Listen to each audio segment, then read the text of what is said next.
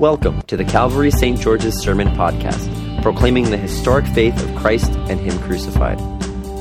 These podcasts are recorded and produced by the parish of Calvary St. George's in the city of New York. For more information, head to calvarystgeorges.org. I would normally say my the prayer I say every Sunday, but there's a prayer that especially befits this text. It's from St. Augustine and was written about the year 400. So let's pray. Look, you're here, freeing us from our unhappy wandering, setting us firmly on your track, comforting us and saying, Run the race, I'll carry you. I'll carry you to the end, and even at the end, I'll carry you. In the name of the Father, and of the Son, and of the Holy Spirit. Amen. Please be seated. So I like to joke around that I love Advent more than any other season. And in fact, Mel and Jake like to say that I am a card carrying member of the Advent police. In years past, I have waited until December 24th to put up my Christmas tree. And why do I do this? Well, you all know the song, The 12 Days of Christmas. They don't start now, they start December 25th. And they go through January. So I don't know why we're all celebrating Christmas now. That said, the truth is that I don't really like Advent that much. I have to force myself to like Advent. Advent is about the last things, things like death and judgment. Advent calls us to be watchful, to call out injustice, to wait patiently for the light. I'm not all that watchful. I like to kind of sleepwalk through life.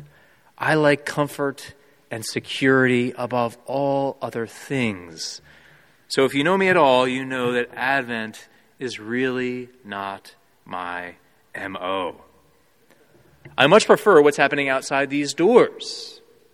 Now that it becomes dark at 2:30 p.m., I can use all the light I can get artificial light is incredible.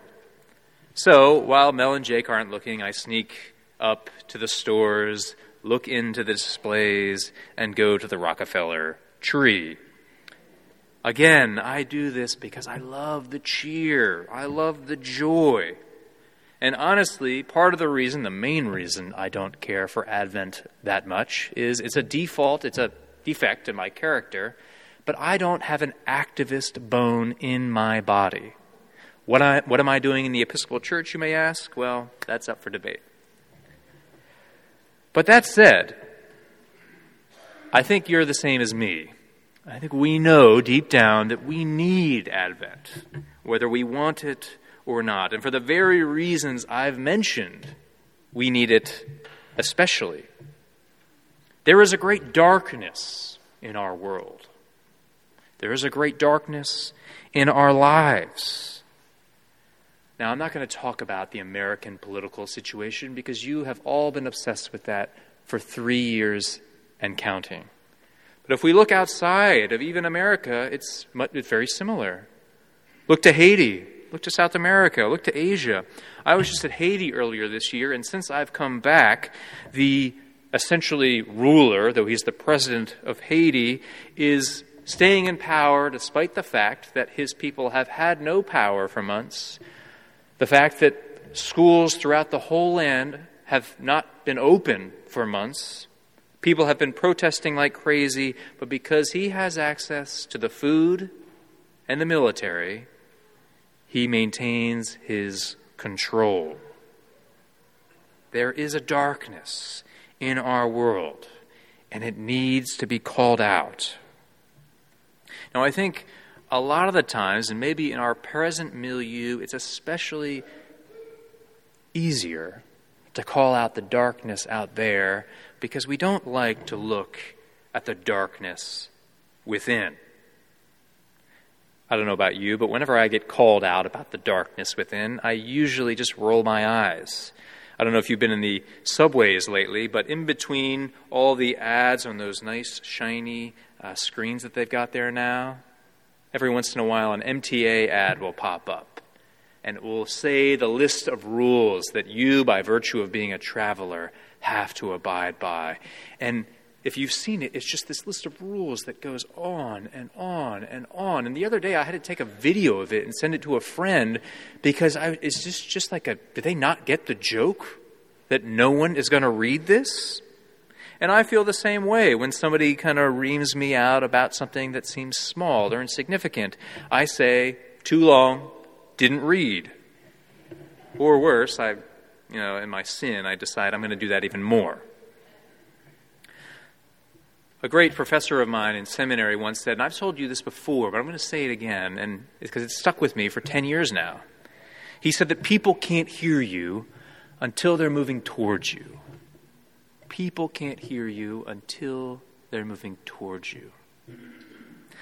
That puts a whole new perspective on how we call each other out today in America. They're not moving towards us yet, whatever side of the political persuasion you're on, but we're yelling at them thinking that they're going to get it. People can't hear you until they're moving towards you. Now, when I hear things like that, and when I read this text, there seems to be a disconnect. Because here, John the Baptist is most definitely calling people out. He's telling them to repent, to change their ways, to change their minds, to turn around. So, what was it about him that made people put up with him? I find this especially interesting because when you think about it, when you read this text closer, you find that John isn't like your friend who likes to just kind of come over and give you some unsolicited advice. John is way out in the desert, in the wilderness. John is on his own. People were of their own free will coming out to see him tell them to get their acts together. What was it about him that was different? What was he saying? What was the draw? Well, I don't know if we'll ever know for sure. On some level, of course, it's the power of the Holy Spirit. But what was the draw? Well, one clue may be that when John called out sinners, John didn't focus in on the usual cast of characters. Read it again later today. Who is it that John seems to delight in calling out the most? Who is it that he calls names? You brood of vipers. Not very nice, not very PC. It's the Pharisees, the Sadducees, the people who think they're good. I saw this movie yesterday, no spoilers, Knives Out. There's a character Chris Evans plays. Chris Evans is uh, Captain America in the Marvel movies but he plays the youngest of this sibling group. And he's kind of the black sheep of the family. He's always getting into trouble.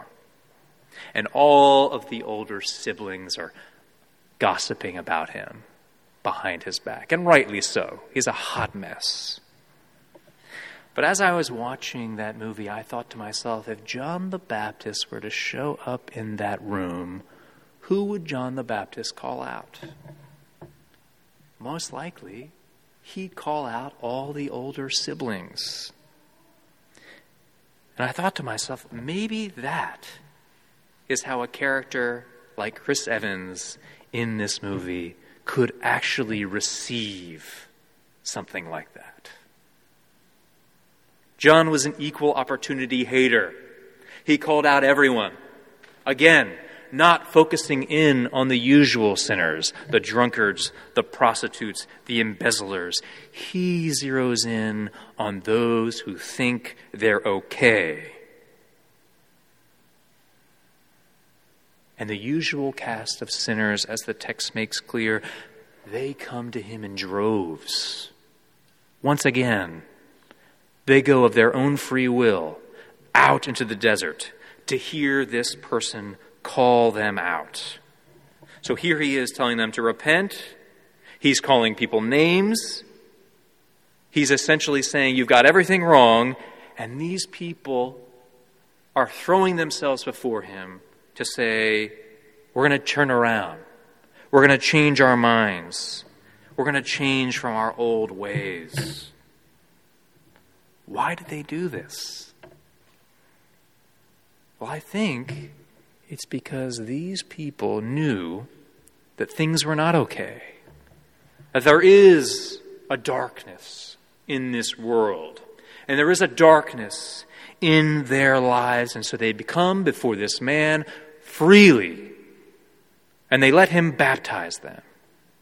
This physical act, this marker that the old age and the old ways are coming to an end. They're passing away. And everything that happened to them and everything that they had inflicted upon others, all that had gone wrong, would be made right. They heard this. They had ears to hear and receive this, and they turned. Once again, the text makes clear most people had ears to hear.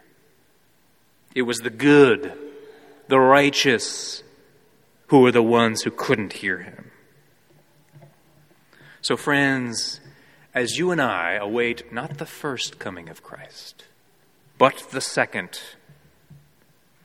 keep in mind what, what's not okay in your life? What's not okay in your world? What hurts do you bring with you this morning? What traumas are you carrying?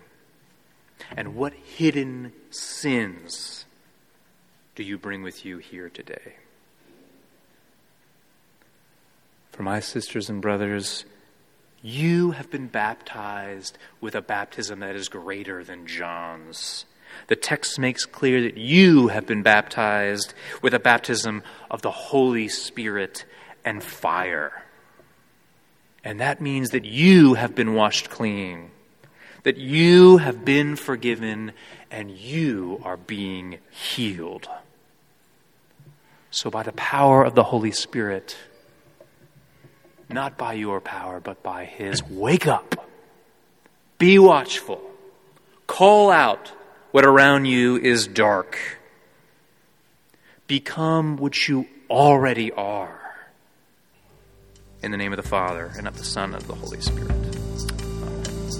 Thank you for listening to our sermon podcast, produced and recorded at the parish of Calvary St. George's in the city of New York.